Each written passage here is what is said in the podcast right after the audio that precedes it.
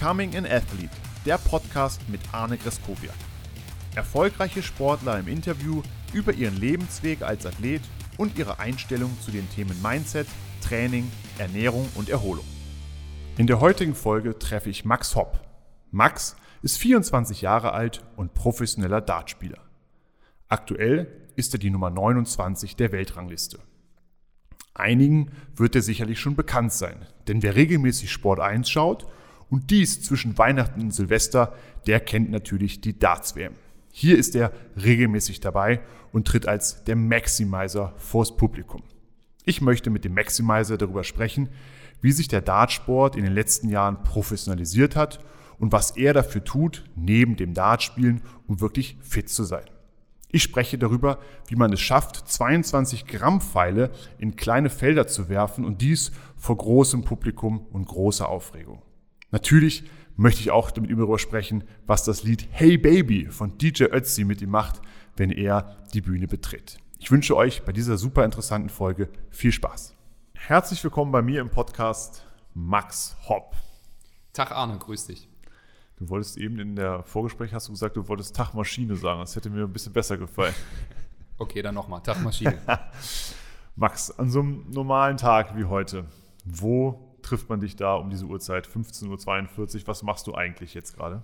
Vermutlich in meinem Lieblingscafé am Cappuccino schlürfen. Das ist so meine freie Zeit. Also jetzt ist gerade trainingsfreie Zeit. Genau, ich trainiere immer morgens zwischen 10 und 12 und habe dann abends nochmal eine Session zwischen 16 und 18 Uhr. Dann gehen wir schon direkt in das Thema Training rein.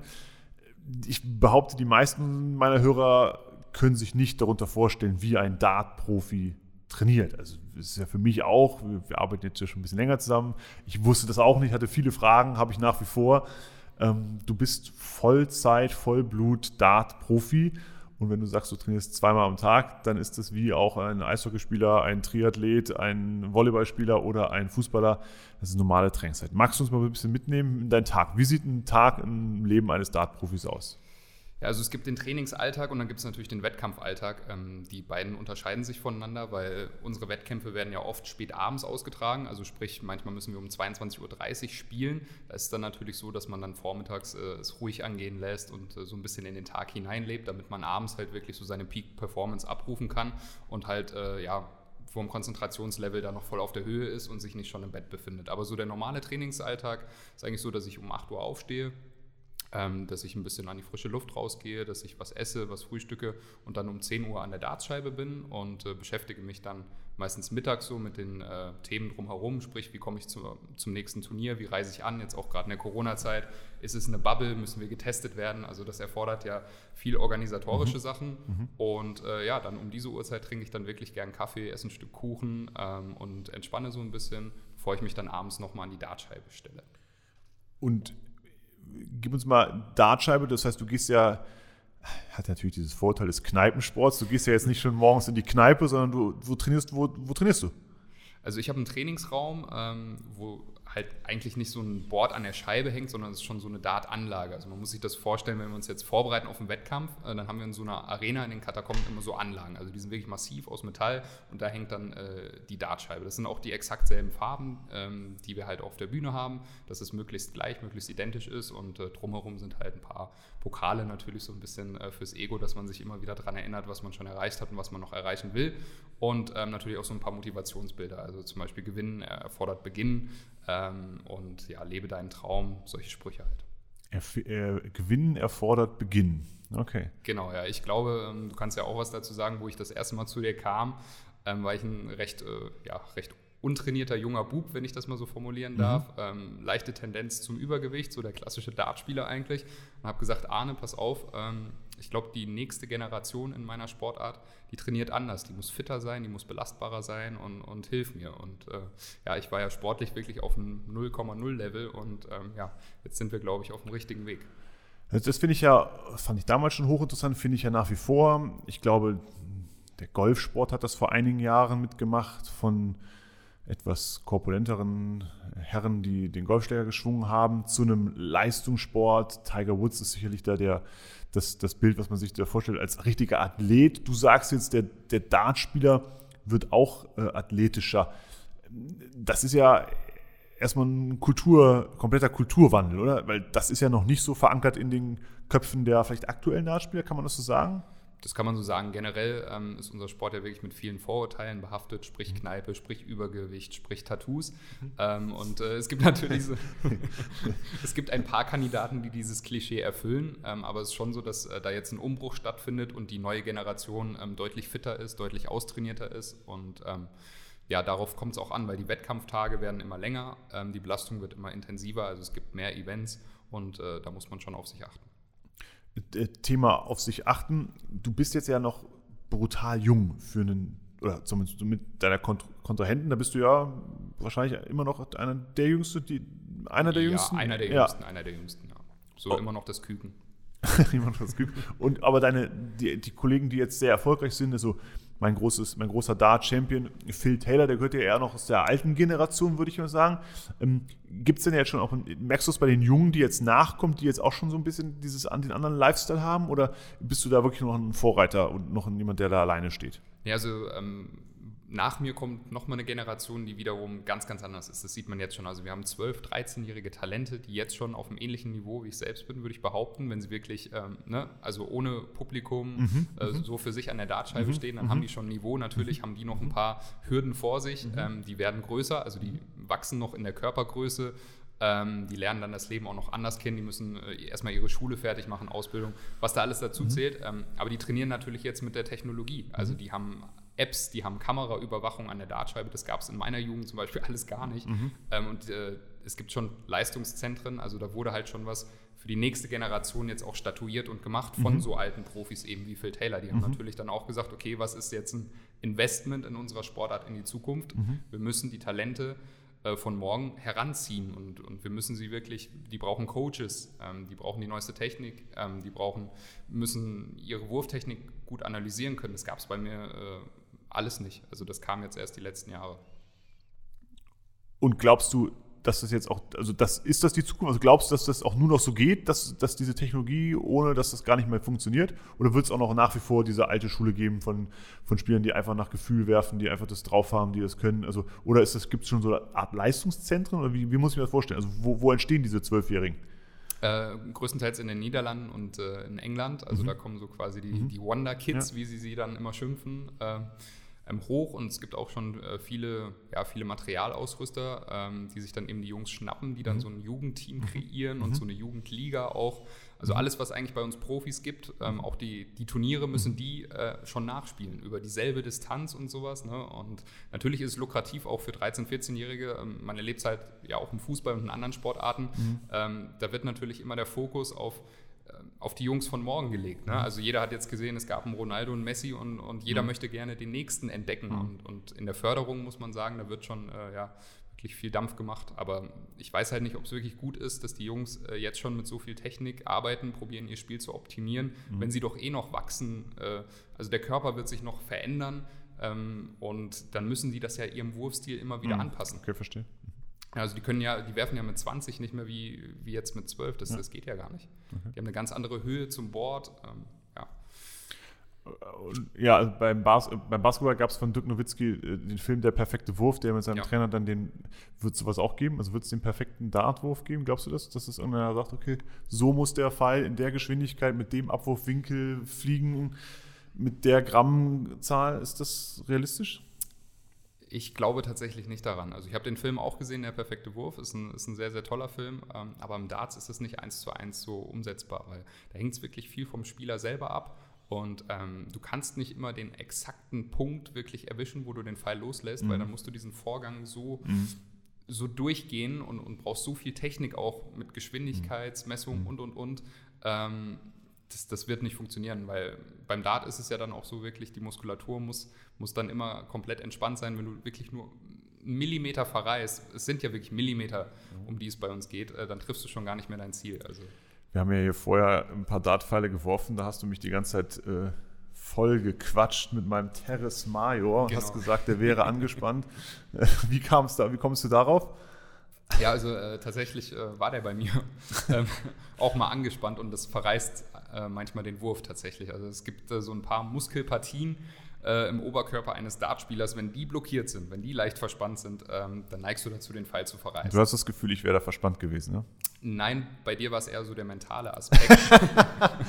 Also Dart spielt sich ja viel im Kopf ab, und wenn ich dir das einrede, dass der zwickt, dann glaubst du vielleicht daran, und man hat es ja gesehen, deine Trefferquote war deutlich schlechter als davor. Also man kann es an der Stelle mal sagen, der große Arne Greskowiak alias The Machine hat es letztens geschafft, mich platt zu machen an der Dartscheibe, und jetzt muss ich schon mit schmutzigen Tricks arbeiten, dass das nicht nochmal passiert. Ja, aber da muss ich, ich gewinne ja sehr gerne und ich kann sehr schlecht verlieren, aber man muss das Spiel kurz erklären. Wir spielen auf einem Golf-Dartboard, das kannst du vielleicht besser beschreiben, da sind so wie auf einem Golfplatz Golfflächen aufgezeichnet, und das am letzten Punkt muss man den Pfeil dann in ein Dartloch einlochen. Das ist wie groß wie das Bullseye, ist das so groß? Genau, selbe Größe wie das Bullseye. Genau, Max spielt dann aufs Bullseye und ich werfe auf den Ring, der ist wahrscheinlich 5-mal so groß, und das ist das Spiel. Also Max wirft Bullseye, ich werfe auf einen 5-mal so großen Ring. Und da habe ich ihn einmal knapp besiegt, und danach gab es dann auch wieder Ohrschellen für mich. Also wollen wir mal die Kirche im Dorf lassen, da stellt er sich zu klein dar. Max, du hast das gerade wunderschön gesagt, das ist ja ein mentaler Sport vor allen Dingen. Das Thema Mindset und Thema Belastung. Und du hast es auch gerade in der, als wir über die Jugend gesprochen haben, gesagt, die spielen aktuell vielleicht schon auf einem Niveau wie du, wenn die alleine zu Hause vor der Dartscheibe stehen. Aber diese Belastung auf der Bühne, dieser Druck, dieses Event, also wahrscheinlich kennen die meisten Zuhörer den Dartsport von der Weltmeisterschaft, die ist ja populär, und da habt ihr wahrscheinlich auch die größte Aufmerksamkeit, die euer Sport bekommen kann. Ich glaube, jeder Eishockeyspieler, jeder Handballspieler, jeder Basketballspieler, der dann auch Saison hat, weil da wird er gespielt, kennt euren Sport. Wir schauen das alle, also gerade die Kölner Haie, viele Grüße, sind ja große Dart-Fans mit eigener Scheibe, weil wir gerade zu dieser Jahreszeit normalerweise spielen und alle dann Dart schauen. Ich habe das mal so ein schönes Beispiel, weil wenn wir jetzt hier einen Stuhl hinstellen würden und sagen, stell dich auf den Stuhl drauf, dann würden wir das alle können. Also jeder normale Mensch, der einigermaßen gesund ist, kann auf den Stuhl draufsteigen. Ja. Wenn wir den Stuhl jetzt hier oben aufs Rheinenergiestadion draufstellen, auf die Kante und sagen, stell dich mal drauf, dann würden wir alle zögern. Und ich glaube, das lässt sich ja wunderbar vergleichen mit dem, was ihr da tut. Also hier werfe ich, glaube ich, auch ganz okay auf die Scheibe, also für einen Hobbysportler. Aber auf einer Bühne zu stehen, ich durfte das ja auch schon ein paar Mal bei dir sehen, wir waren ja auch zusammen hier bei dem TV-Event von ProSieben bei der Promi-Dart-WM, das kann man sich ja gar nicht vorstellen. Oder, und dann werft ihr Pfeile in, wie groß ist so ein kleines Feld, wie groß ist so ein Doppelfeld? Das ist 6 mm hoch und 8 mm breit. Also das sind wirklich Millimeter. Das sind Millimeter. Wie kann man das trainieren? Also was machst du dafür, dass du neben den körperlichen Voraussetzungen die mentale Möglichkeit hast, abends da, du hast es eben gesagt, auch immer spät, also man muss den ganzen Tag überbrücken, diese Leistung abrufen können? Ja, man muss ganz, ganz viel visualisieren. Das ist, glaube ich, ganz, ganz wichtig. Also wir sagen da immer so schön, Preparation is the key. Also die Vorbereitung ist extrem wichtig. Du weißt ja natürlich, wenn du 1-2 Saisons als Profi hinter dir hast, was dich erwartet. Und wenn du natürlich weißt, was dich erwartet, kannst du dich mental besser darauf einstellen. Also du weißt, du wirst in einen Saal kommen, da wird es ein Publikum geben, so 5.000, 6.000 Leute. Die werden entweder für dich grölen oder gegen dich. Also die haben ja dann schon so ihren Favorite, zum Beispiel Peter Wright mit den bunten Haaren und sowas. Ist überall beliebt. Sogar in Deutschland ist es dann manchmal so, dass 80% der Zuschauer für ihn sind, obwohl er gerade gegen Max Hopp, gegen einen Deutschen spielt. Auch das gibt's. Und da darfst du dann nicht verwundert sein. Da musst du dich einfach darauf einstellen und musst sagen, okay, es kann sein, dass das Publikum A für dich oder B gegen dich ist. Aber du musst sagen, okay, ich muss es schaffen, wirklich so in meinen Fokus, in meinen Tunnel zu kommen, dass ich das einfach nur als Akustik, als Lautstärke wahrnehme. Und auch bei anderen Sachen, wenn du mir jetzt sagen würdest, pass auf Max, morgen packen wir den Stuhl aufs Rheinenergiestadion, dann muss ich mich da drauf einstellen. Dann visualisiere ich das quasi schon, wie der Stuhl da steht, wie ich auf ihn zulaufe, wie ich mich da drauf stelle und wie ich gar nicht nach unten schaue, sondern wie ich einfach denke, ist einfach nur ein Stuhl, ich stelle mich da drauf. Und genauso ist es. Wir sagen uns als Dartspieler, nur ich und das Dartboard oder ich und die Dartscheibe. Mhm. Völlig egal, ob es jetzt in einer Arena mit 10.000 Leuten ist oder bei dir im Trainingsraum. Es ist immer dieselbe Entfernung, derselbe Abstand. Das macht es ja eigentlich recht fair. Mhm. Also der Abstand und so ist immer derselbe. Da kannst du es nicht drauf schieben. Und du musst einfach lernen, mit den Umständen und der Umgebung um dich herum klarzukommen, dich darauf vorzubereiten, was dich erwartet und in dem Moment zu sein. Ne? Wenn du einfach weißt, okay, wenn die dich jetzt ausbuhen, lass es nicht an dich heran, konzentriere dich auf dein Ziel. Die Dartscheibe ist genauso weit entfernt wie bei dir zu Hause. Zu Hause kannst du es auch, also musst du es hier auch umsetzen. Das verstehe ich, das steht wahrscheinlich auch in jedem Psychologiebuch drin, dass das so ist. Aber das ist ja hochspannend. Aber wie schaffst du das? Also ich meine, das kriegst du ja trotzdem mit, oder? Also wenn da auf einmal alle buhen und sagen, der blöde Hopp ist wieder da, das kriegst du mit, das, oder? Das, natürlich, also ich muss sagen, auch die Anfangsjahre habe ich es natürlich mehr an mich herangelassen, habe da schon an mir gearbeitet und man muss sich gewisse Techniken aneignen. Natürlich wird jetzt kein Profi der Welt seine Tricks so offenbaren, aber ich kann da eine Richtung geben, du musst einfach so einen Ring, so einen Zirkel um dich herum aufbauen, wo du es einfach nicht an dich ranlässt, wo es an dir abprallt. Klar nimmst du es wahr, aber du kannst Leute anschauen und reagieren und du kannst durch sie schauen. Also wenn da jetzt einer steht und sagt, oh, der blöde Hopp, der trifft ja das Doppel nicht, das kann ich besser. Dann kann ich ihn anschauen, aber von mir gibt es keine Reaktion. Also ich gebe ihm das Gefühl, ich schaue durch ihn durch. Ich lasse es einfach an mich abprallen und lasse es gar nicht an mich heran und sage mir im Kopf aber, ich drehe mich jetzt um und hau den Pfeil genau da rein, aber gib dem Typen keine Reaktion und sag, hier, guck mal, wie ich das gemacht habe, sondern du musst einfach eine gewisse Selbstsicherheit entwickeln für dein Können, auch auf der Bühne, dass du weißt, ich werde bestehen, völlig egal unter welchen Umständen, also egal, ob der Stuhl jetzt auf dem Dach ist oder auf dem World Trade Center damals oder sonst was gewesen wäre, völlig egal, ich gehe da hoch, steige da drauf, ich mache das. Also ich glaube, es ist auch ganz, ganz wichtig. Und was ich immer wieder merke, viele Profis haben große Träume, große Ziele, aber die sind sich gar nicht bewusst, was sie dafür alles durchstehen müssen. Also was ich damit sagen möchte, viele fassen gar nicht diesen Entschluss, ich ziehe das jetzt knallhart durch. Egal was kommt. Das ist, glaube ich, auch ganz, ganz wichtig, dass du dir vorher sagst, völlig egal wie das Spiel verläuft, ich ziehe das bis zum Ende durch. Ich gebe nicht auf, ich kämpfe, ich beiß mich da rein, aber ich ziehe das bis zum Ende durch. Und dann kann ich mir gar keinen Vorwurf machen. Also ich glaube, du musst an deiner Einstellung arbeiten. Da gibt es für jeden verschiedenste Möglichkeiten, Techniken. Da gibt es auch Trainer und Coaches, wenn man nicht weiterkommt. Also wenn man stagniert, kann man sich natürlich immer einen Mental Coach oder so dazu ziehen. Und da muss jeder seinen Weg finden.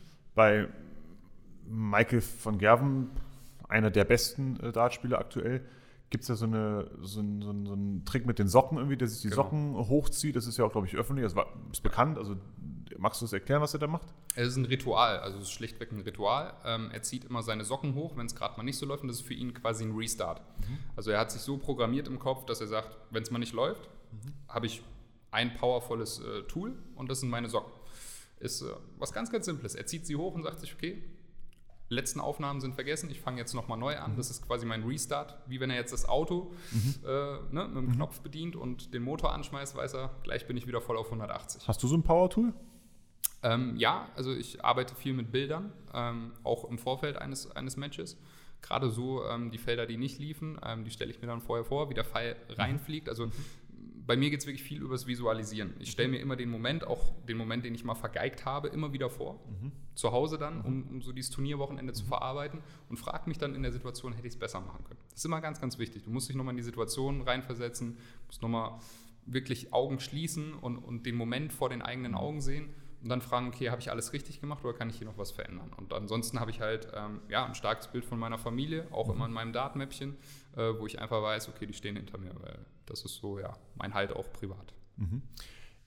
Weil ich da dabei war, nämlich dieses Beispiel wieder, Promi-Dart-WM, hast du das Finale dann gespielt gegen auch van Gerwen, das war zu zweit, da ist ja mal auch ein Promi dabei, das ist ja mal so eine Mischung aus Ernsthaftigkeit und ein bisschen Spaß, wenn man nicht beeinflussen kann, wie gut sein Promi ist, sein Spielpartner.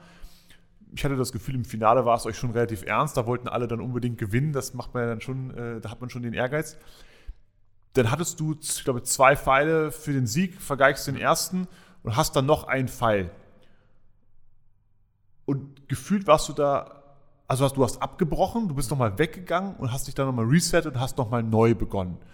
Wo ich mir gedacht habe, wow, also jetzt da nicht den nächsten hinterher zu scheppern direkt, weil man jetzt wusste, okay, der eine war irgendwie einen Millimeter zu hoch und jetzt muss ich einfach nur in Anführungsstrichen, einen Millimeter weiter runterwerfen, dann hast du abgebrochen und nochmal neu wirfst und triffst.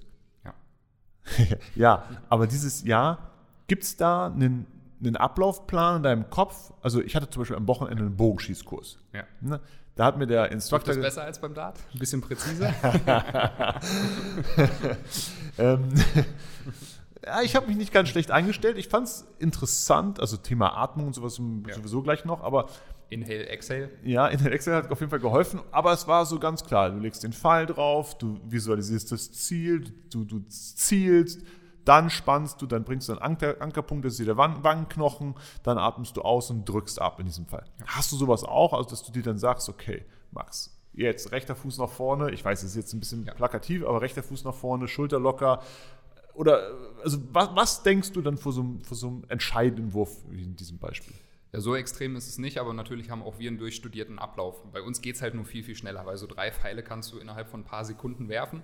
Mhm. Und der Grund, warum ich abgebrochen habe, ist einfach, dass ich mir zu 100% sicher sein möchte, dass ich den Pfeil richtig loslasse, dass ich das nicht tue, wenn ich gerade Spannung drauf habe. Also ich habe schon Druck gespürt. Klar, du hast nur diesen einen Pfeil und es steht 2-2 Stand, glaube ich. Also es war wirklich knapp, so, ja. Mhm. So der Match-Winning-Dart. Das war alles oder nichts, also der muss rein. Mhm. So, und du bist dir der Situation bewusst. Das Publikum macht natürlich eine Laola-Welle. Oh, geht der rein, geht der nicht rein.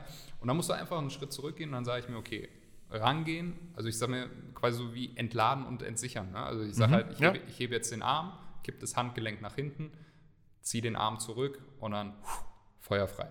Rein ins Ziel. Also ich gehe zu 100% davon aus, dass ich den jetzt reinmache. Ich glaube, das kannst du auch vergleichen, wenn du so einen Elfmeter schießt.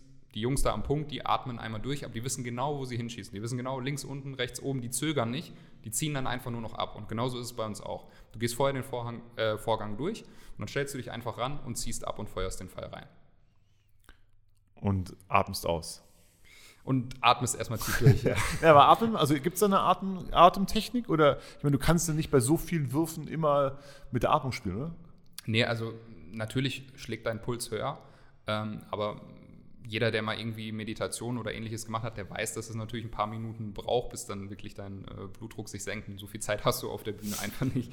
Das geht nicht. Du kannst dich da nicht hinstellen oder in den Schneidersitz gehen und sagen, Jungs, Publikum, beruhigt euch mal, ich muss jetzt erstmal hier runterkommen. Sondern du merkst das.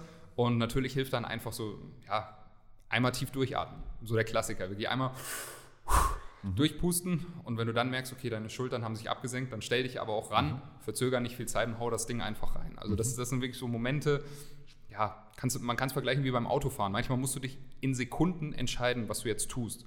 Und das sind Sachen, die machst du auch nicht immer zu 100% bewusst. Da gehst du auch voll mit deinem Instinkt mit. Ne? Du weißt, du hast diese Situation im Zweifelsfall schon 200 Mal gemacht und spulst das halt im Kopf in Sekundenschnelle durch. Ich gehe jetzt dahin, Arm hoch, nach hinten, bumm, feuerfrei und rein. Und so ist dann der Ablauf und Gott sei Dank an dem Abend ging es gut und der Holländer ist ohne Titel heimgefahren. Okay, an diesem Abend ging es gut. Und was ist, wenn es nicht gut ging? Also wie ist das für dich danach? Also wenn du, klar, siegen ist immer toll, aber man verliert ja auch schon mal. Also, wie ist das? Also extrem bitter. Also ich muss sagen, Niederlagen tun mir persönlich extrem weh. Die gehen nicht spurlos an mir vorbei, weil es ja oftmals dieser eine Pfeil ist, ne? Hätte ich den jetzt vergeigt, Van Gerwen hätte gecheckt, dann wäre ich natürlich todesgeknickt gewesen und hätte mir gesagt, okay, was habe ich falsch gemacht? Habe ich mir zu viel Zeit gelassen? Habe ich zu lange gezögert? Also das ist schon die Frage, die man sich dann oft stellt, wenn man diesen Schritt zurückgeht, weil natürlich nimmst du ja auch das Publikum wahr, nur als Akustik, aber jeder will, dass dieser Dart reingeht und jeder schaut auf diesen einen Pfeil. Also da lastet wirklich viel, viel Druck auf den Schultern eines Spielers und oftmals sagst du dir halt im Nachhinein, vielleicht habe ich zu lange gezögert, vielleicht hätte ich den ein bisschen schneller werfen sollen. Ja, vielleicht hätte ich mir auch noch mehr Zeit. Also du kommst so ein bisschen ins Hadern nach einer Niederlage. Aber du sagst es selber, also oft gehen ja diese Dartspiele nicht wie jetzt gestern French Open 3-0 aus, dass das Gefühl ist, okay, na da war einfach überragend, Wahnsinn, sondern das ist ja dann knapp und dann gibt es irgendwie so einen Breaking Moment und dann ist das Thema durch und dann geht es noch bam bam, aber das ist ja, auch wenn man sich die Weltmeisterschaft anguckt, nicht so, dass da einer die wirklich komplett wegledert, vielleicht mal in der ersten Runde, aber sonst ist es ja sehr, sehr knapp. Kann man denn aus so einer Niederlage beim Dart direkt was rausziehen? Also gibt es, dass du sagst, okay, heute habe ich das nicht gut gemacht oder heute habe ich was anderes schlecht gemacht? Oder doch. Das kann man immer. Man muss halt nur gut reflektieren können. Also du kannst nicht 10 Minuten danach sagen.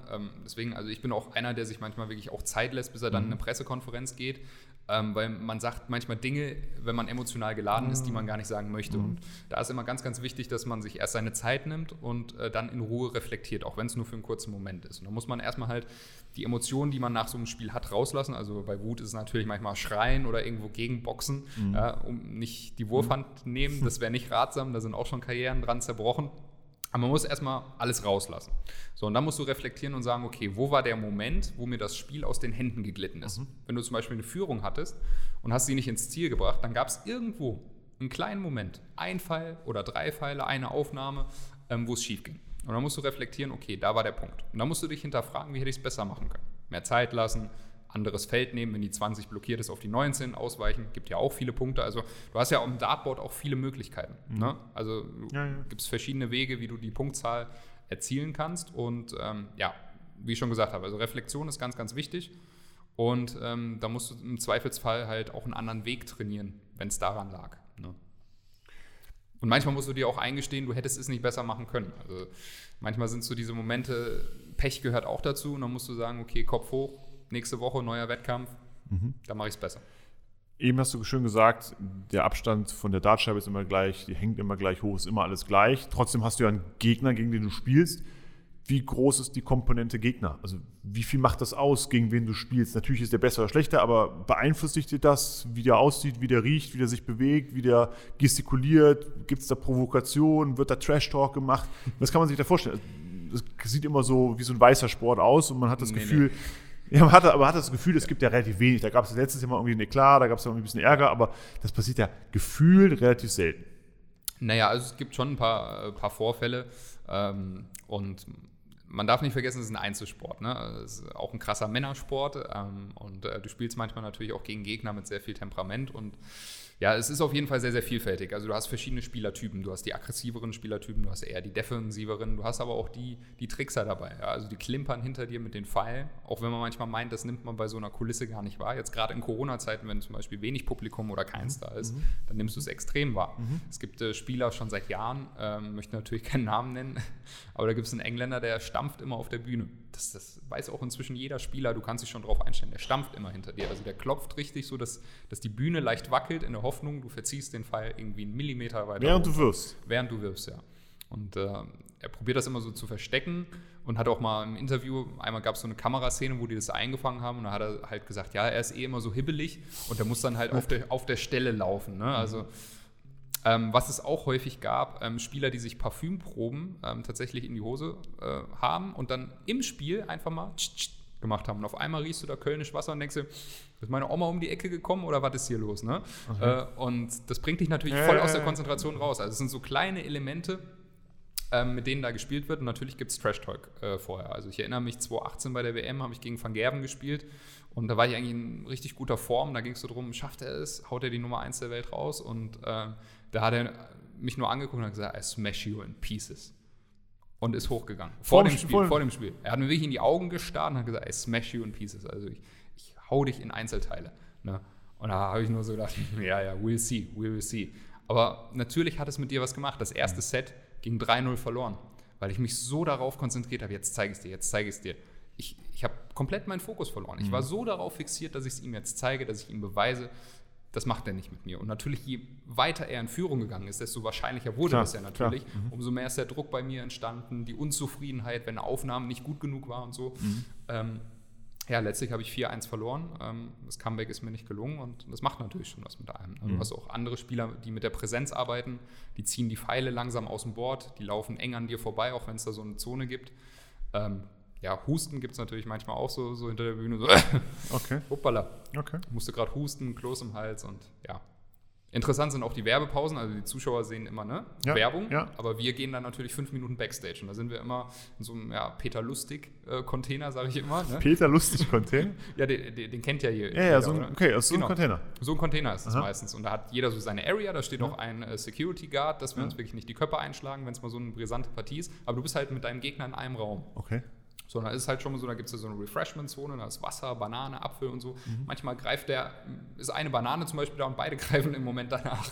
So, was machst du? Ne? Da gibt es Spieler, die schnappen dir die einfach weg und sagen, edgy-badgy, ne?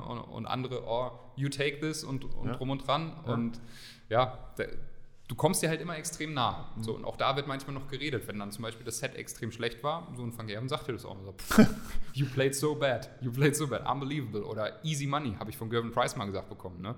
Also der saß da, hat die Arme verschränkt, die Beine verschränkt und hat gesagt, oh, easy money today. Und das sind so die kleinen Spielchen, wie sie probieren, in deinen Kopf zu kommen. Und du hast zwei Möglichkeiten. Du antwortest da drauf und probierst auch den Harten zu markieren oder du lächelst es weg und probierst mit Leistung zu überzeugen. und das wieder gerade zu biegen. Was ist deine Herangehensweise eher oder ist das situativ? Situativ, tatsächlich. Also mit Van Gerwen und Price lege ich mich nicht unbedingt direkt an, weil ich schon weiß, die sind halt vom Spielniveau noch einen Ticken besser auch und die können halt auch wirklich dann in schwierigen Momenten Top-Leistungen abrufen. Aber so mit den Spielern, die eigentlich ihre Nervosität ein bisschen überspielen und so den Coolen raushängen lassen wollen, muss ich show me. Und sagt dann so nach dem Motto, if you really do that, I invite you to dinner. Also wenn du das echt machst, dann lade ich dich zum Essen ein oder so. Ne? Und ja, aber ich probiere immer defensiv zu bleiben und mit Leistung zu überzeugen. Das sind jetzt ja die ganz großen Events, die dann vor riesen Publikum ausgetragen werden und mit TV-Präsenz und dann Sport 1, das, was ich als Fan jetzt sehe. Du hast aber erzählt, dass viele der Turniere ja auch unabhängig von Corona ja ohne Zuschauer stattfinden, was man ja nicht glaubt. Also ich bin davon ausgegangen, dass alles immer vor Zuschauern ist. Ja, aber das ist ja auch ein Event, was ich mir unglaublich intensiv vorstelle. Also wenn ich den ganzen Tag alleine im Hotel bin, dann fahre ich da hin. Du hast aber den Ablauf beschrieben, du bist ja jetzt richtig 4 Stunden schon, bevor es losgeht, dreieinhalb schon vorher und wirfst dich dann ein, um es dann alleine gegen einen Typen in einem Einzelzimmer zu spielen, richtig? Ja, also da gibt es verschiedene Konzepte. Manchmal ist es auch eine große Halle, wo wir dann alle so Boxen haben. Ja. Also wir sind quasi Box an Box und sind aber einfach in einer größeren Turnhalle, mehr oder weniger, oder einer größeren Eventhalle. Ja. Und dann gibt es halt verschiedene Tische und da sitzen dann immer 4, 5 Spieler so in Grüppchen halt an ihrem Tisch. Und dann gibt es halt 16 Aufwärmboards und 32 Boxen, wo dann eben die Spiele stattfinden. Und von diesen haben wir tatsächlich 30 Einzelturniere, also sprich 15 Turnierwochen, Wochenenden pro Jahr, Wochenenden. Und die finden zu 80% in England immer statt. Und das sind so die Quali-Events, wo es dann darum geht, welche Setzposition hast du bei einem Major-Event, also die TV-Turniere. Und da will ich drauf hinaus. Ja. Das heißt, du reist ja dann komplett alleine nach England. Das ist jetzt auch nicht London, das ist mein Lieblingsort Barnsley, ist das richtig? Barnsley, Wigan, das ist so da kommt man ja dann Land von Manchester. Ja, du fliegst nach Manchester und musst auch noch eine Stunde 15 oder Stunde fahren mit dem Taxi und bist dann in irgendeinem Hotel und spielst dann in irgendeiner Halle, wo kein Mensch ist. So, das ist ja, und das 15 Mal im Jahr. Ja, das ist ja mental belastend. Oder das ist ja, also diese WM zu spielen, glaube ich, ja klar, das ist mega und Zuschauer, aber alleine nach Manchester zu fliegen, zu wissen, ich muss eine Stunde alleine jetzt mir noch einen Weg suchen, dann ins Hotel, dann ist das englische Frühstück und Essen ja auch anders. Passabel. Wie geht man damit um? Also viel allein zu sein, viel sich um sein Setup zu kümmern, keinen Partner zu haben, keine Mannschaft zu haben. Wie machst du das? Ja, es ist schwierig. Du musst tatsächlich lernen, damit klarzukommen und auch lernen, dass das alles dann auch Freude macht. Ne? Natürlich die großen Events, die spielen wir alle sehr, sehr gerne. Da hast eine Vorbereitungszeit, da hast du Zuschauer, da hast du auch diesen Eventfaktor. Aber das ist wirklich so, wir sagen immer die harte Schule. Also das ist auch so die harte Schule, wo du durch musst, dass du dann quasi die Rewards kriegst, wenn du dann bei einem Major-Event dabei bist und gut abschneidest. Aber du musst dich dafür erstmal qualifizieren und gut platzieren. Und natürlich am Anfang, ich habe mit 17, 18 damit begonnen, so die ersten Reisen, ist schon sehr ungewohnt. Also du kommst da in Manchester an, dann ist es so eine Organisationsfrage auch. Da ist jetzt keiner, der dich abholt. Also du musst irgendwie selber das gestalten. Dann probierst du verschiedene Sachen aus. Also vom Uber-Driver bis zum Selbstautomieten ist ja in England auch dann nochmal ganz anders, wenn du in so einem Kreisverkehr auf der falschen Seite fährst und du bist halt noch 18, 19 extrem unerfahren. Da denkst du dir auch, oh, geht das gut, ne? Ja, natürlich, du musst halt einen Weg finden. Du kannst, heutzutage gibt es ja viele Möglichkeiten. Es gibt ja FaceTime, also du kannst jederzeit einen Kumpel anrufen und quatschen. Okay. Du kannst dir ein Buch mitnehmen und lesen oder ein Magazin. Kaufen wir dann meistens noch die Sportbild am Flughafen oder so und lest dann einfach. Und es gibt verschiedenste Möglichkeiten, die Zeit zu vertreiben. Du kannst sie aber auch nutzen. Also das Visualisieren kannst du ja auch im Flieger machen. Du kannst dich ja schon darauf einstellen, okay, ich lande gleich, fahre eine Stunde 15 dahin und dann habe ich ein paar Gegner, da habe ich eine Herausforderung, eine Challenge und die möchte ich heute gut bestehen. Also ich möchte dann in 10 Stunden in meinem Zimmerchen liegen und mich über den Sieg freuen. Ja, also du kannst dann schon vorher auch planen und die Zeit sinnvoll nutzen. Wenn ihr dann spielt, wirst du aufgerufen als Maximizer. Ja. Wie kommt es zu dem Namen? Das ist recht interessant. Also ich war 14 gewesen und war in Münster damals bei meinem Darthersteller gewesen und da ging es eben darum, wir finden jetzt den perfekten Spitznamen. Ich war ja früher etwas kräftiger, wie du weißt und mich damals Bulldog genannt. Also ich war schon immer ein Kämpfer, so ein Beißer irgendwie und da hieß es Bulldog, aber das war irgendwie komisch und auch zu aggressiv. Das passt eigentlich zu mir als Mensch gar nicht so, ne? Ich bin gar nicht so der Bulldoggentyp. Ja, jedenfalls hat mein Handy oft vibriert und geklingelt und der Hermann war total genervt davon und hat gesagt, Max, was ist denn da mit deinem Handy, kannst du nicht mal ausschalten? So was habe ich gesagt, ja, weißt ja, wie es ist, ne? Schreiben so ein paar Klassenkameradinnen. Da hat er gesagt, ja, Mensch, du bist ja ein ganz schöner Womanizer. Und dann kam er tatsächlich darauf, nee, Maximizer. Mhm. So, also so ist es entstanden und natürlich hat sich der Name dann, mit den letzten Jahren eigentlich, wo Dart populär wurde, etabliert und der Background ist jetzt nicht so super, ist jetzt auch nicht mehr aktuell. Ich finde die Geschichte gut. Aber so ist es halt ehrlicherweise entstanden. Und dann ist noch das Lied, also ihr habt ja alle ein Einlauflied. Genau, ja. Da hast du dir ausgesucht, Hey Baby von DJ Ötzi. Ja. Was macht das mit dir, wenn das Lied läuft? Also es bringt mir einfach gute Laune, es bringt mir einfach Stimmung. Und es macht Lust darauf, jetzt auf die Bühne zu gehen und Darts zu spielen. Und du kannst mit dem Publikum auch perfekt interagieren, weil jeder kennt irgendwie Hey Baby, er kann es in jedem Zustand auch mitgrölen. Ist das ein Faktor? Also weil das auch, also ich meine... War schon ein Kriterium auch. Ja. Ne? Also ich meine, wenn du jetzt nur die Musik, die du in deiner Vorbereitung hörst, da reinbringst oder keine Ahnung, mit Deutsch-Rap oder Rap einlaufen würdest, dann sagt sich jetzt... Keine Ahnung, die 54-jährige Frau im Publikum. Was soll das? Was soll das? Ja, oder die Jugend von heute. Ne? Und wenn du da Hey Baby hast, sagst du, ach ja. Aber du hast ja aber eine Choreografie dazu, ne? Zu Hey, was machst du? Baby. Ja, bei UA, also bei U zeige ich ins Publikum und bei A zeige ich auf mich. Aha. Das ist quasi so dieses kleine Spielchen. Und von jung bis alt kann das jeder mitmachen und es zieht auch extrem gut und es macht mir auch extrem Spaß. Früher habe ich mal eine Laola-Welle gemacht mit dem Publikum und mein allererstes Einlauflied war Avicii Levels, weil ich das einfach gut fand. Und jetzt bin ich seit ein paar Jahren bei Hey Baby und dabei. Du bleibst dabei, das kennt jeder, oder? Also ein bisschen. Kennt man das auch auf der Insel? Das kennt man auch auf der Insel, das ist natürlich auch sehr, sehr wichtig, weil ich würde natürlich am liebsten auch mit einem deutschen Song einlaufen, muss ich ganz ehrlich sagen. Damals wollte ich mit An Tagen wie diesen, das ist natürlich in Köln jetzt nicht so gehört, aber ein super Lied, einlaufen. Aber du brauchst immer was Englisches, weil wir ja schon hauptsächlich auch in England spielen, die ganzen großen Events. Und die Engländer verstehen halt nicht, wenn da ein deutsches Lied kommt, beziehungsweise der Broadcaster Sky Sports, der möchte das auch nicht. Also der erlaubt dir das dann nicht. Entweder du hast einen Song, der englisch ist, oder die wählen einen für dich aus. Das wollen wir ja nicht. Und bei Hey Baby ist der Text ja auch so, dass wir Deutschen den auch bei 3 Promille hinkriegen, oder? Genau, das meinte ich ja eben. Also jeder Fan in jedem Zustand kriegt das irgendwie noch auf die Kette. Okay. Ja. Ich habe noch 3 Fragen zu deinem Training. Ja. Du hast eben gesagt, du trainierst 2-mal am Tag. Das heißt, du trainierst 6 Tage die Woche, 7 Tage die Woche. Hast du einen Tag frei? Wie muss man sich das vorstellen? Ich habe einen Tag frei, das ist tatsächlich der Montag. Und da trainiere ich nach Belieben. Also ich probiere schon jeden Tag Darts zu werfen, auch im Urlaub. Ich habe immer ein Dartboard mit dabei, so dieses On-Tour-Board. Also wir haben Vorrichtungen für jede Hotelzimmertür. So können wir auch dann im Zimmer übrigens noch immer trainieren. Das ist vielleicht ganz spannend an der Stelle. Das habe ich doch selber, das kenne ich doch schon. Das kennst du schon, ja. Also kann man auf Reisen gut trainieren. Ja. Für Autofahrten gibt es auch ein Dreibein. Also ich habe auch schon an der Fähre Calais-Dover. Im Auto spielen, ne? Nee, aber an jedem Parkplatz theoretisch. Also könntest rechts ranfahren, Dartboard aufbauen, Abstand messen. Los geht's. Ne? Okay. Ich fand das auch wirklich mal spannend, so Calais-Dover, wenn dann wirklich der Wind da zieht und die Pfeile, die halt neben die Scheibe fliegen, das ist auch eine Herausforderung, den Pfeil da irgendwie gut zu platzieren. Ne? Aber war lustig, wir sind ja auch öfters mal mit dem Auto nach England gefahren. Mhm. Ja, gerade am Anfang, um Kosten zu sparen, das war schon lustig. Und wenn du dann trainierst, was ich ja nicht wusste und nicht gedacht hätte, du hast es eben gesagt, du brauchst 3,5 Stunden vorher Zeit in der Halle. Und auch wenn man jetzt hier so gegen dich wirft, hier so nebenbei, wir reden ein bisschen dummes Zeug und werfen ein paar Pfeile, natürlich merke ich, dass ich 0,00 Chance habe und ich merke, dass du unfassbar gut bist, aber es braucht ja Zeit, bis du deinen Rhythmus hast und die Felder richtig gut triffst. Da hätte ich nicht mit gerechnet. Du brauchst ja wirklich diese Zeit, so eine Aufwärmphase. Also wie lange brauchst du, also wenn wir jetzt anfangen würden, wie lange wird es dauern, bis du sagst, okay, jetzt kann ich ernsthaft spielen? Knappe Stunde tatsächlich. Also bei uns ist es so, die Aufwärmphase ist deshalb so lang. Also du kommst halt früh an und machst dann noch so ein bisschen Mediakram oder ein Interview vielleicht vorher und dann suchst du dir in der Regel einen Partner, mit dem du so ein paar Trainingsspiele durchgehst.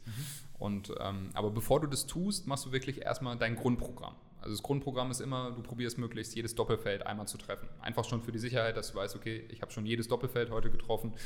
Selbst wenn ich dann die Doppel-3 kriege, die so ein bisschen eklig ist, oder die Doppel-7, die haue ich auch rein, weil ich habe sie ja immer auch. Die machen mir zum Beispiel gar nichts aus.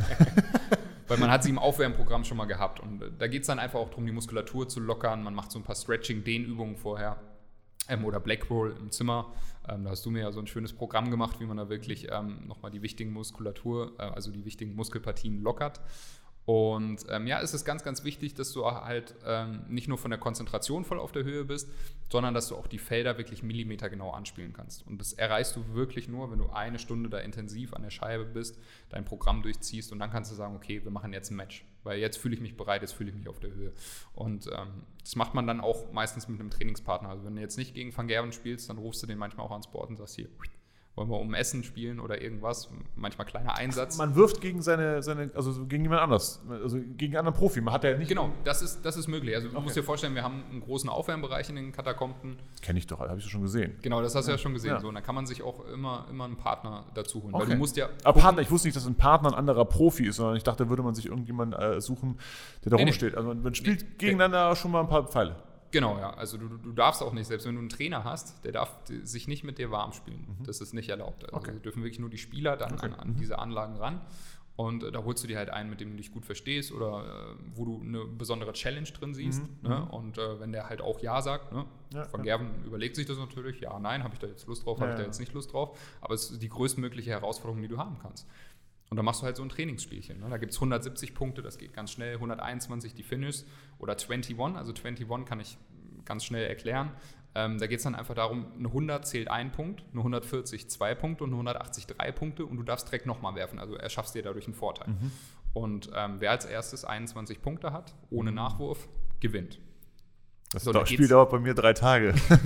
Das dauert bei uns 10 bis 15 Minuten und dann wird halt gefragt, Revanche oder keine Revanche. Und das ist wirklich so, um dich warm zu schießen. Also wenn du so dieses Programm, was jeder individuell irgendwie für sich hat, durch hast, dann siehst du richtig schon, okay, jetzt geht der mit dem ans Board, der mit dem ans Board und dann siehst du Sachen im Training, ist der helle Wahnsinn.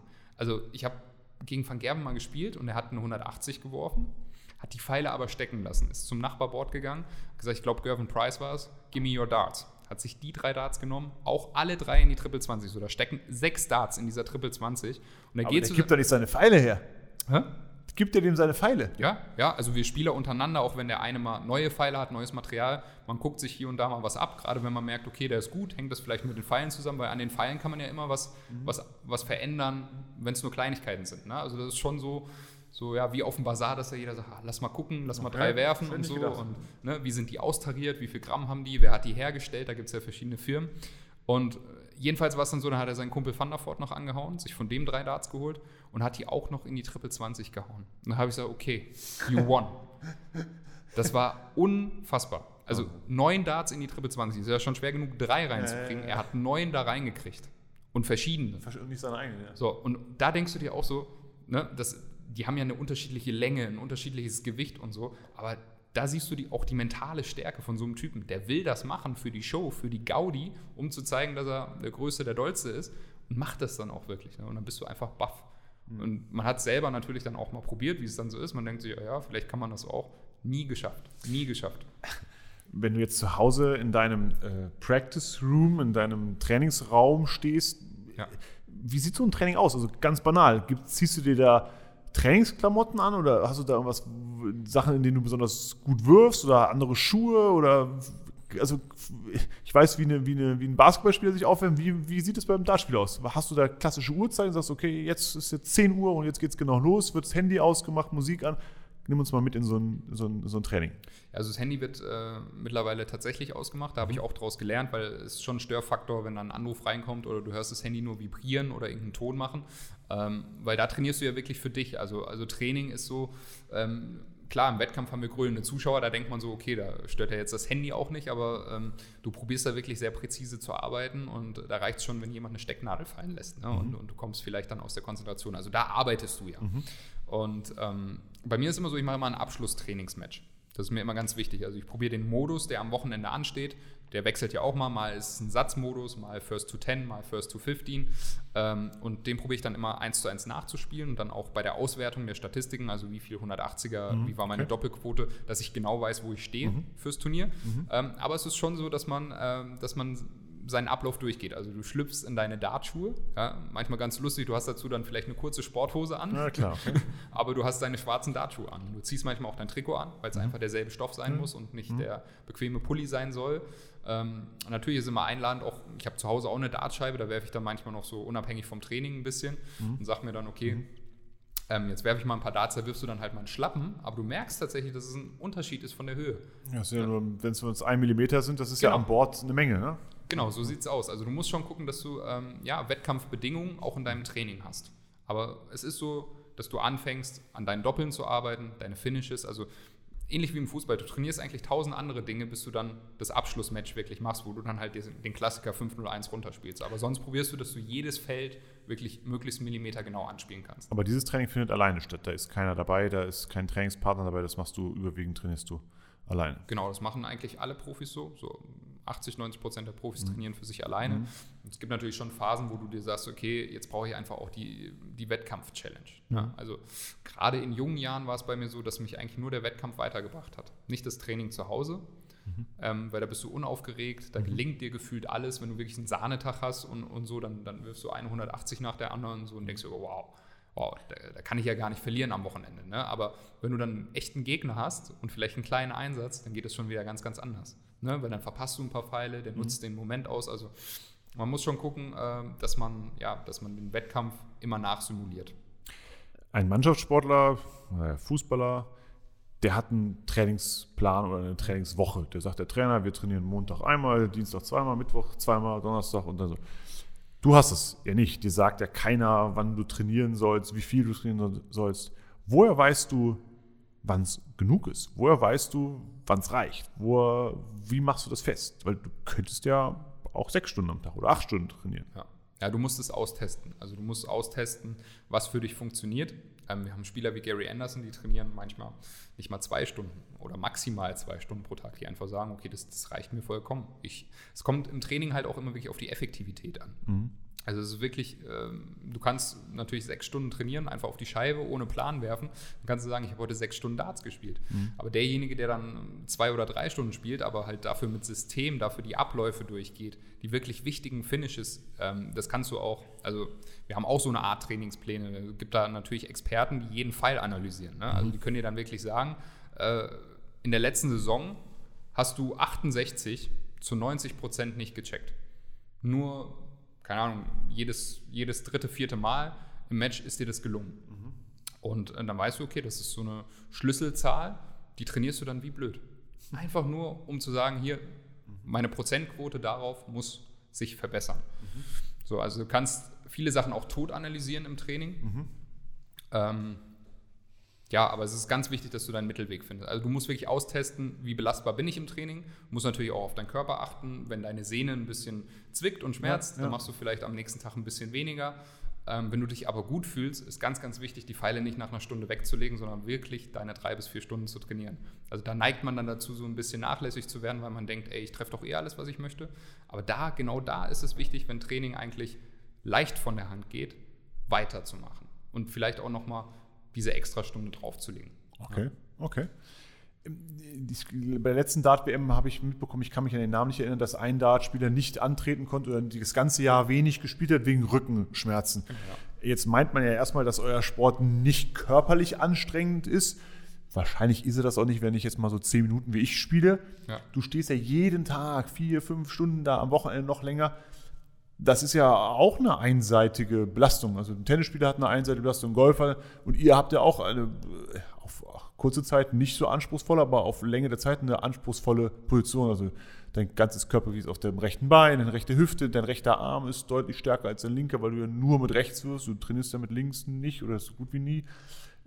Wie machst du das körperlich weg? Also was sind da deine Tricks? Also es ist extrem bei uns so, dass wir viele Disbalancen haben. Ne? Ich glaube, du hast es ja auch in der Zusammenarbeit mit mir gemerkt, dass ich da am Anfang wirklich so ein Balanceproblem hatte. Also ich konnte kaum auf einem Bein stehen, da bin ich schon zur einen Seite umgekippt. Und das haben viele Dartspieler. Ich glaube, manchen ist es bewusst und die tun auch schon was dagegen, anderen ist es gar nicht so bewusst, aber die zahlen in den nächsten Jahren die Rechnung dafür. Weil es halt einfach so ist, du belastest immer eine Seite extrem und wenn du keinen Ausgleich machst, dann kriegst du Probleme, weil ein fester Stand ist schon mal ein Schlüsselelement bei uns. Wenn du nicht stabil stehen kannst über Stunden und da irgendwie ins Wackeln kommst, dann hast du schon ein Problem. Ja, oder Schmerzen dafür hast. Also wenn du Rückenschmerzen hast, dann macht es ja auch keinen Spaß. Oder zumindest auf Dauer wird es dann auch anstrengend. Genau, da sind viele im Glauben, dass dann eben die Ibuprofen hilft. Ja, kurzfristig vielleicht, ja. Genau, oder die Voltaren-Creme. Werbung wegen Markennennung an der Stelle. Halt so eine Schmerzcreme, Schmerzsalbe dann eben hilft. Aber das ist eben nur kurzfristig und langfristig kriegst du Probleme. Und deswegen musst du gucken, dass du dir da ein Programm suchst oder eben so einen tollen Athletiktrainer wie dich, Arne. Ja komm, lass uns über was anderes sprechen. Ich möchte als nächstes mit dir über Ernährung sprechen. Du hast es eben schon mal gesagt, normalerweise würden wir dich beim Stückchen Kuchen treffen. Ja. Jetzt hat der Dartsport historisch bedingt die Historie aus der Kneipenkultur entstanden. Und bei dir scheint es mir so, dass jetzt das Stückchen Kuchen keinen richtigen Einfluss darauf hat, auf deine Performance am nächsten Tag. Stimmt das? Ja, das stimmt. Das stimmt tatsächlich. Also bei uns ist es jetzt nicht so, dass wir von der Athletik her auf 100% Level sein müssen. Also dass wir wirklich immer topfit sein müssen oder so. Gar nicht. Bei uns kommt es eher auf die Fähigkeit, auf das Können an. Ich glaube, das hat auch eindrucksvoll Fallon Sherrock als Dame bei der letzten Darts-WM bewiesen, die eigentlich normalerweise Friseurin ist und hobbymäßig Dart spielt, wirklich hobbymäßig und einfach ein extrem gutes Händchen hat, ein extrem gutes Talent, gepaart mit ein bisschen Training, ohne jetzt auf Ernährung, Trainingsplan etc. pp. Zu achten. Selbst die kann es schaffen, in eine dritte Runde zu kommen und ein paar gute Resultate hervorzurufen. Aber trotzdem wissen wir ja, also vielleicht weißt du das nicht, aber ich weiß das, dass die Ernährung nicht ganz unwichtig ist, also das für das Thema die Leistungsfähigkeit und Energie zu haben. Und ich weiß ja, dass du dich da auch mittlerweile beschäftigst. Es ist ja nicht so, dass du jetzt dir irgendwas immer reinziehst. Und du hast ja auch stark kritisiert, dass du in England Probleme hast mit dem Frühstück, also weil dir da irgendwas essen, das ist nicht das, was du gewohnt bist.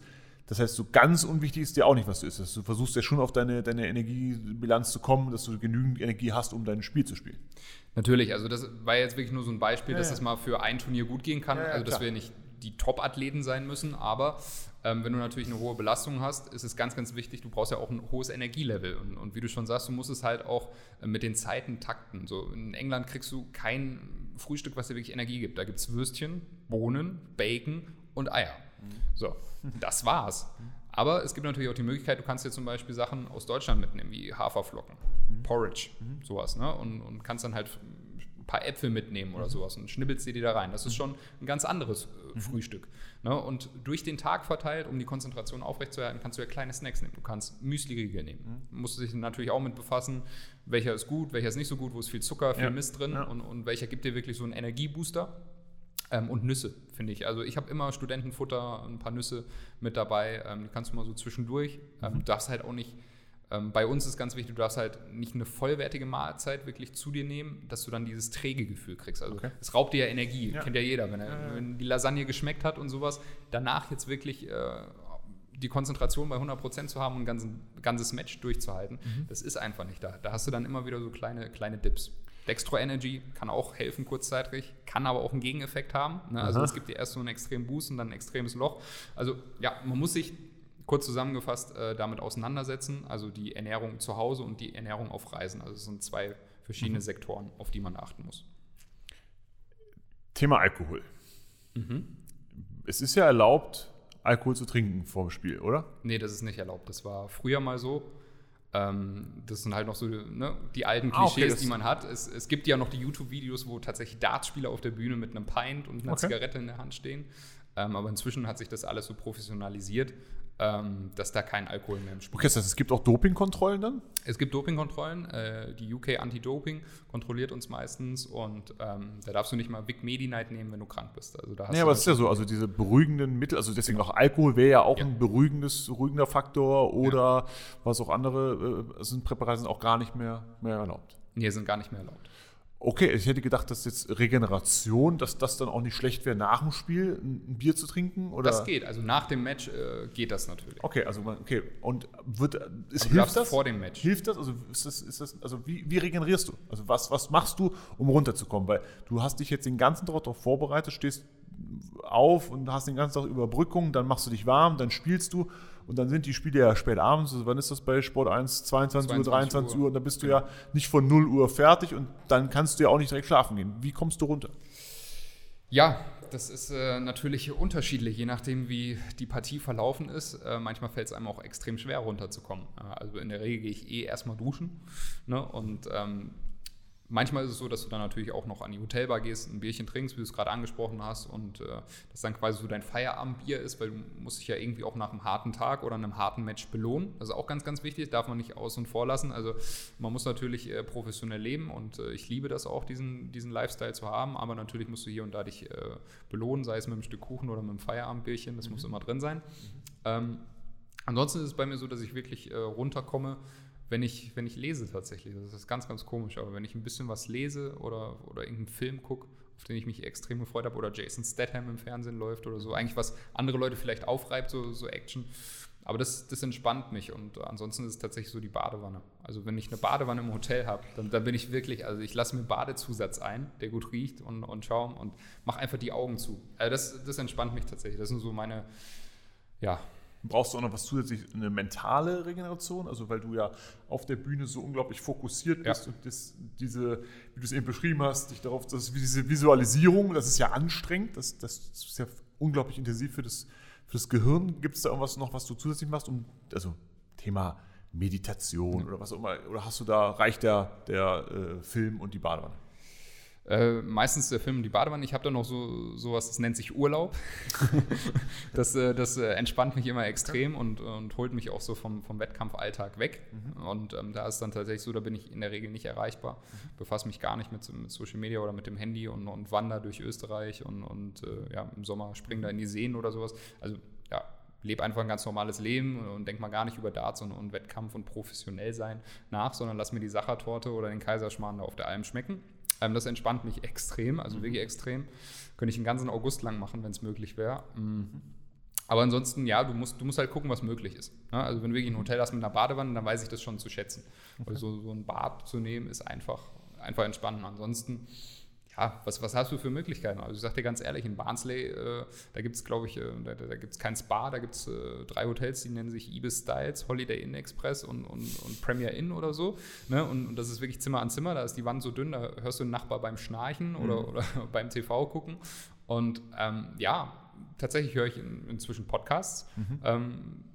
Du beschäftigst dich einfach mal mit Sachen, so kann man es, glaube ich, kurz zusammenfassen, fernab vom Darts. Das ist eigentlich die beste Entspannung. Also wenn du dich mit anderen Sportarten guckst, auch das entspannt mich. Wenn ich jetzt Fußball gucke oder Eishockey oder Tennis, auch das entspannt mich, weil ich einfach gar nicht so an Darts und an den Wettkampf denke, sondern anderen Jungs bei ihrem Job quasi zuschaue. Jetzt Richtung Ende kommend, hat sich durch Corona euer Wettkampfkalender ja auch nochmal verändert. Du spielst jetzt eine Europameisterschaft in Deutschland, habe ich das richtig verstanden? Genau, also Stand jetzt bin ich qualifiziert. Ich hoffe, das bleibt dabei, und Ende des Monats wäre eine Heim-EM, die natürlich für mich einen extrem hohen Stellenwert hat. Zu sehen auf Sport 1. So schaut's aus. Und dann ist das Ziel jedes Jahr die Weltmeisterschaft, oder ist das kein Ziel, oder hofft man das, oder ist das nicht wichtig, oder wie ist diese Weltmeisterschaft? Ist das das Größte, was man spielen kann im Jahr? Definitiv, also für jeden Spieler extrem wichtig, dabei zu sein. Ist aber ein mittelfristiges Ziel, würde ich sagen. Also du konzentrierst dich prinzipiell immer auf die großen Events. So eine Heim-EM hat halt eben den Faktor, dass sie nicht häufig kommt. Das ist, glaube ich, das kennen viele vom Fußball oder auch von anderen Sportarten. Das pusht dich halt nochmal extrem. Da willst du in der Vorbereitung alles richtig machen, da willst du richtig abliefern, da willst du Top-Leistungen hervorrufen und möglichst halt den Titel holen. Ja.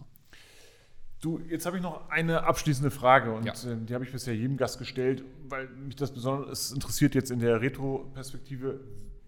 Wenn du jetzt nochmal so 12 wärst und 13 wärst, wo die jungen Kids jetzt heute sind, die da in ihren Dartboards stehen mit voller Elektronik und mit voller Hightech und auf dem aufstrebenden Weg sind, was rätst du diesen Kids? Also, was würdest du einem jungen Dartspieler raten,